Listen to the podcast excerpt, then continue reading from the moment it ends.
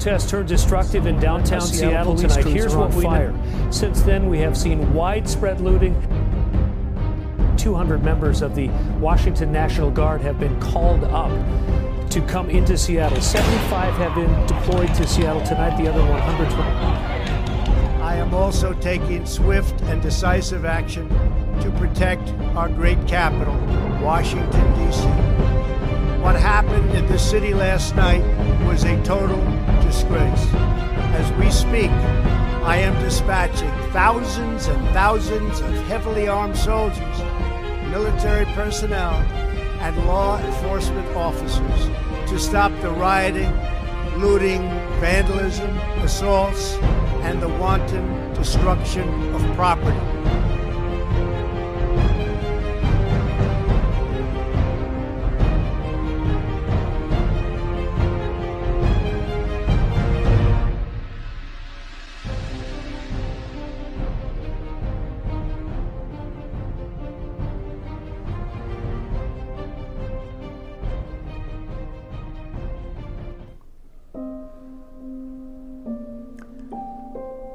Everybody.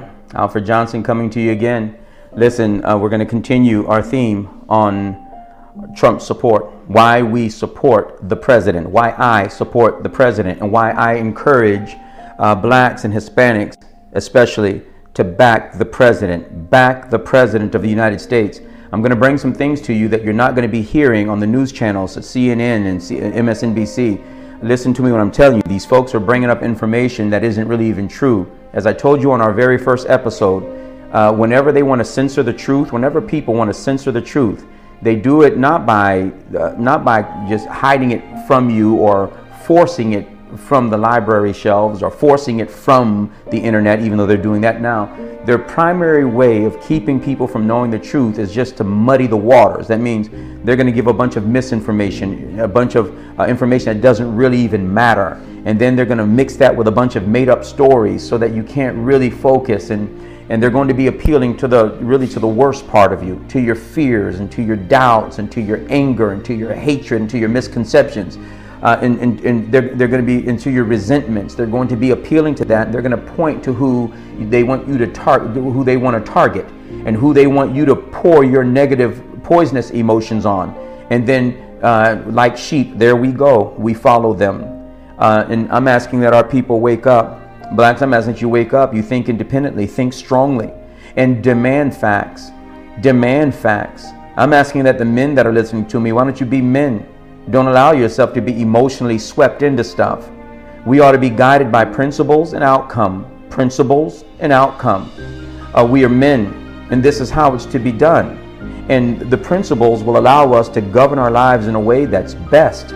I mentioned to you economically, here goes a principle that if you work hard, keep making yourself better, invest in your, in your, in your a proper thought life, uh, continue to conduct yourself with respect so that people revere you. Be, be specific about what you do. Be particular about how you execute your job.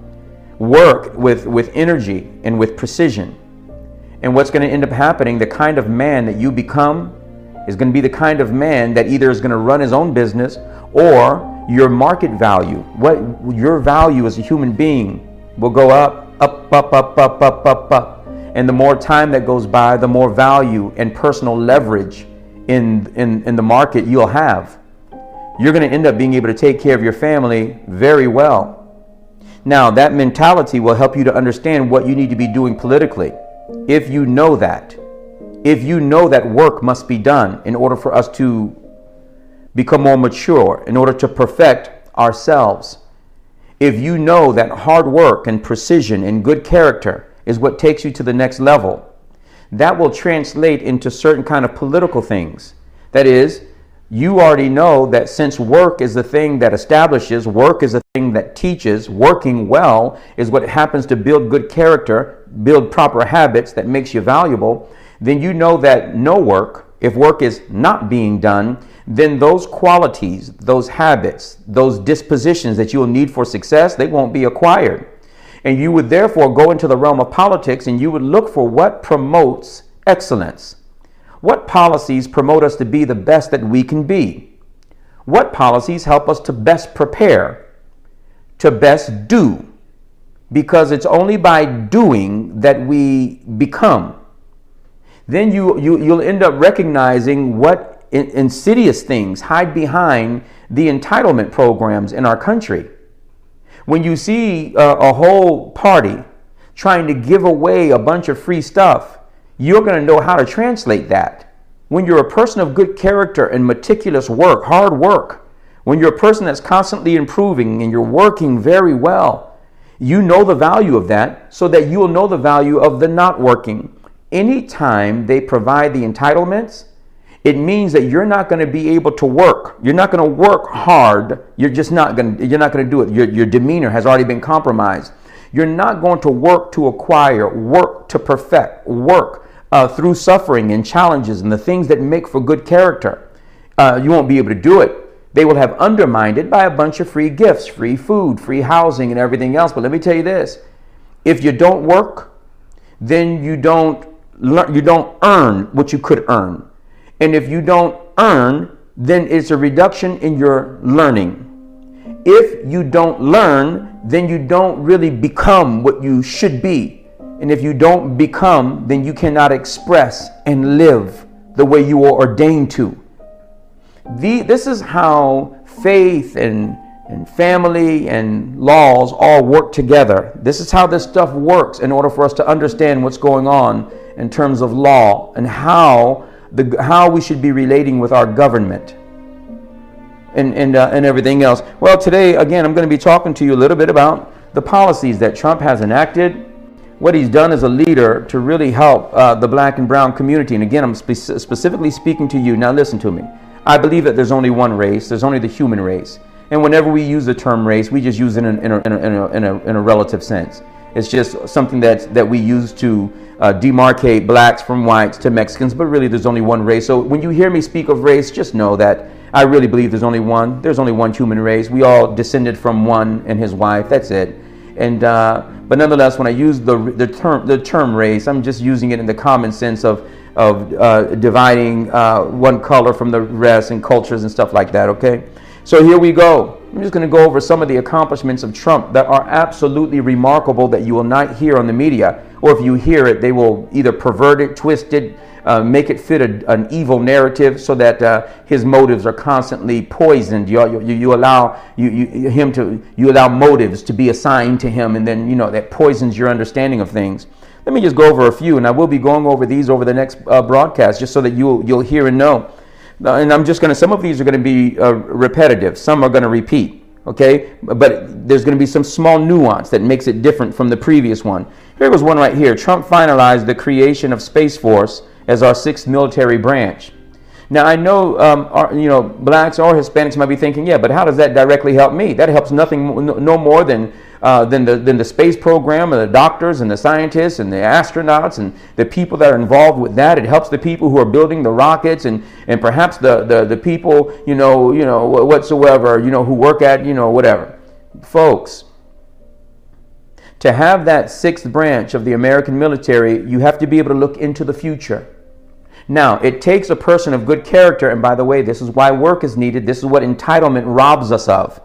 See, when you're working, you start realizing how time will work in your favor if you'll cooperate with it. And you'll be able to look into the future about, about your projects and your, and your plans and, and how you expect things to manifest in time. And experience will have taught you.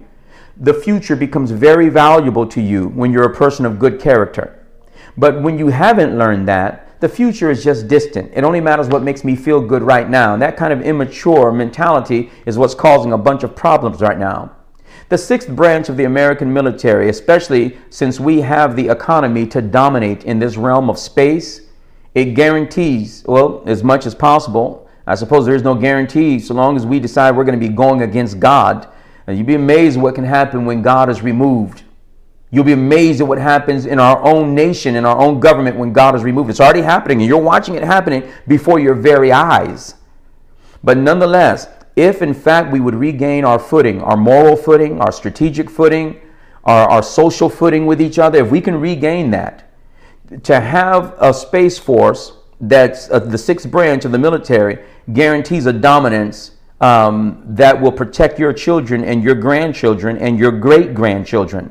So long as America is the greatest economic superpower on the planet, we're going to be able to spend on, on those kind of projects in a way that would that would more in greater probability secure our children.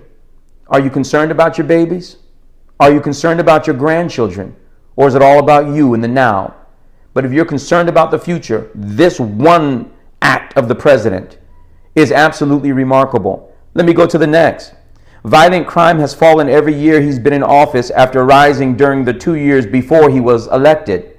Now, of course, this one took place, and it definitely took place before this whole COVID and all this other rioting and stuff just uh, uh, uh, began to occur over complete nonsense. And by the way, I'm going to be talking about that later, uh, later on as well what incited all of these riots and what the media is doing to feed into a very poisonous and evil narrative. And we're following it. We're believing this bunch of nonsense.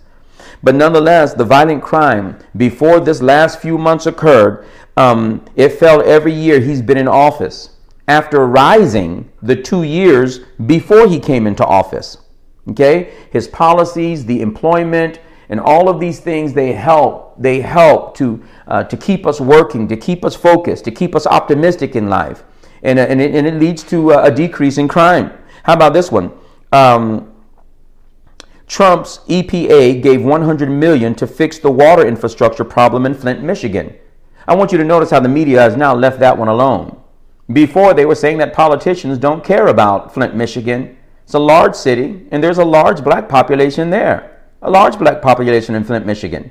And the water was poisoned over there with all kinds of stuff. And officials weren't taking action on it. Our previous president was not president was not taking the kind of action that needed to be taken on it. This president gave 100 million to fix that water problem, and uh, that area of Flint, Michigan, are the better off uh, is, be, is the better off for it. And, the, and our black brothers and sisters that are over there are the better off for it. The president's initiative 100 million to assist our brothers and sisters in that area. Folks we better wake up. Under trump's leadership in 2018 the u.s surpassed russia and saudi arabia to become the world's largest producer of crude oil. You might say what does that mean to me? That only helps the people who make the oil and sell the oil uh, no my family. It also helps the people who buy the oil. If it happens to be that Russia and Saudi Arabia, these other major gas producers, are no longer the top producers, then they can't make the prices what they want the prices to be. All of a sudden, America, because we're the number one producer, we're able to negotiate crude oil prices down, which end up saving us when we go to that pump. And by the way, you might not know about that. You know, if, the, if, if right now the gasoline is, uh, is, is, is 220, but before it was 320, it might seem like it might just be a small thing. Yeah, it's just a dollar a gallon. That money adds up. That money adds up. And for people who are not rich, those, those dollars will most certainly add up.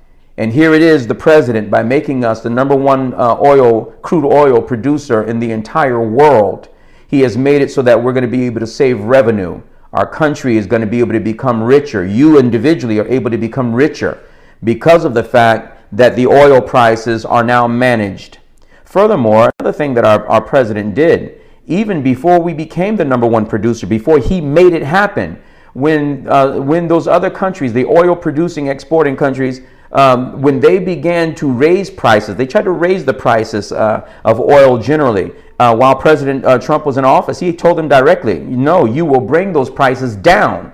Now, you might say, well, how in the world was he able to give orders like that? Well, that's simple. America is also the largest trade relation that many of these nations have. And if the president clamps down on that trade or taxes there, puts a tariff on their items coming into our country, well, then it's going to hurt them big time.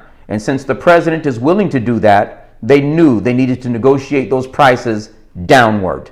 And they did. And our country has benefited. And you, as a black person, as a, as a brown person, you have won.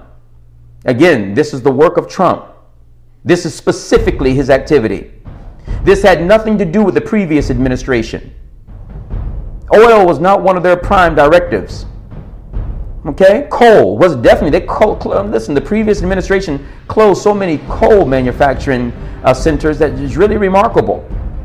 They tried to head towards green energy, I suppose. In the meantime, we're suffering. Our economy was suffering. We had the slowest economic recovery from a recession in the history of our country under the previous administration. And by the way, that's fact, that's not opinion.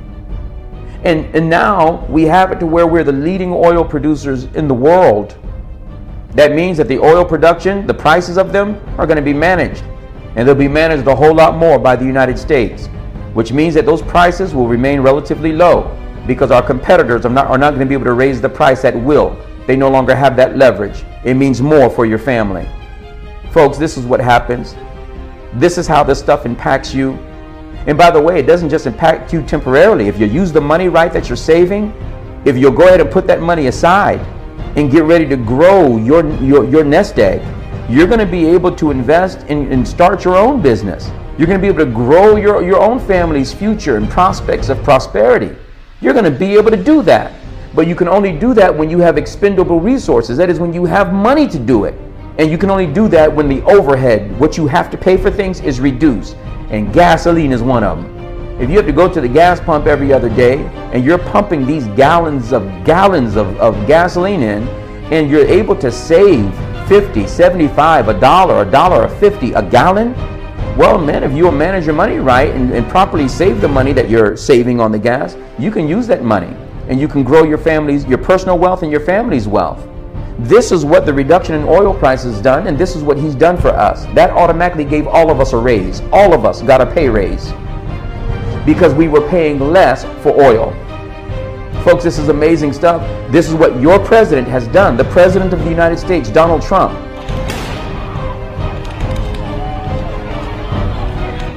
I am also taking swift and decisive action to protect our great capital, Washington, D.C.